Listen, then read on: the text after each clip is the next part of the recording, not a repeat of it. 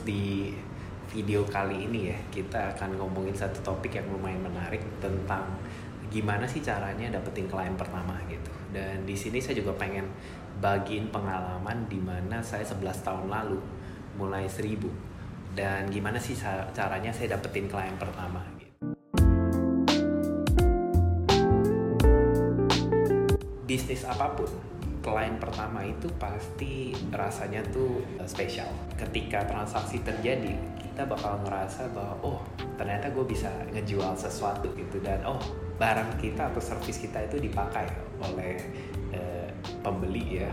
Dan saya ketemu banyak sama teman-teman pebisnis yang lain yang di mana bahkan sebelum bisa dapetin klien pertama itu tuh uh, give up gitu. Dan saya bisa jelasin bahwa dapetin klien pertama itu memang susah tidak mudah. Ada beberapa tips ya kita bisa lakukan jadi seribu itu.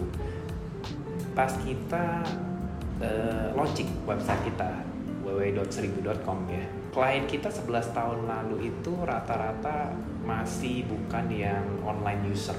Waktu itu saya dapat satu order pertama itu buat brosur tempatnya itu saya di Gandaria ya Jakarta Selatan kliennya itu di Dan Mogot gitu. Mau coba jelasin ke kliennya lewat telepon dan dia nggak mau. Jadi saya mesti ke sana itu sekitar dua jaman uh, nyetir. Dan sampai di sana itu kliennya itu tuh punya toko elektronik. Namanya Raja Elektronik yang nanti berubah nama jadi Arjuna Elektronik jadi saya ketemu sama uh, ownernya itu Pak Raymond sama Pak Ronald berdua kakak adik. Dan mereka itu mau buat brosur. Dari sana itu kita kan semuanya online tapi kliennya itu nggak mau ketik sendiri di website kita. Jadi kliennya itu mau saya yang ketikin gitu. Mereka lisan jelasin gitu. Jadi ini suatu pengalaman yang saya juga ngerasa oh oke okay, Eh, ternyata klien itu pengen di serve ya istilahnya bukan yang do it yourself gitu. Gak apa-apa saya mulai ketikin saya jelasin kasih lihat oh sistem kita kayak gini gitu. Habis udah sekitar sejaman mereka cerita brosurnya mau kayak gimana pas kita mau di bagian invoice itu harganya itu brosur satu setengah juta. Tapi klien budgetnya cuma 500 ribu gitu saya mikir waktu itu aduh saya udah jauh-jauh ke sini dua jam udah spend satu jam untuk dengerin briefnya mereka dan udah ketikin tiga jam jadinya masa saya mau pulang tangan hampa gitu? Jadi ya udah saya bilang sama mereka oke okay, eh, Pak Ronald Pak Raymond kalian keluarin 500 ribu gitu. Satu jutanya saya nombokin deh.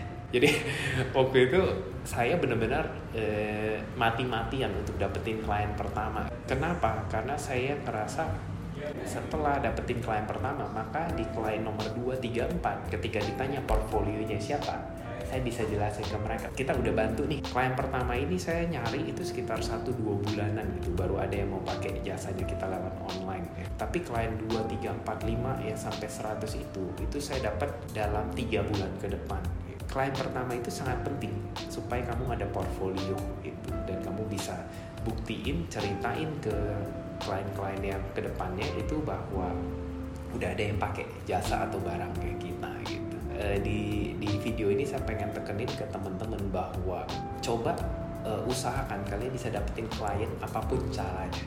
Bahkan keluarin duit sendiri untuk nombokin itu juga salah satu cara. Dan dari sana pasti itu bakalan berkembang lebih jauh lagi jadi klien nomor dua bahkan 100 ribu dan sampai hari ini company kita 1000.com udah handle 30-an ribu klien jadi buat temen-temen kalau misalnya ada komen uh, uh, pertanyaan ya daripada video ini atau bagaimana untuk dapetin klien pertama kalian untuk industri kalian ya tinggal komen aja di bawah ini ya kita bahas bareng-bareng Jangan lupa subscribe ke channel saya ini ya supaya kalian juga bisa dapat ilmu-ilmu yang akan saya bagikan mulai saat ini juga.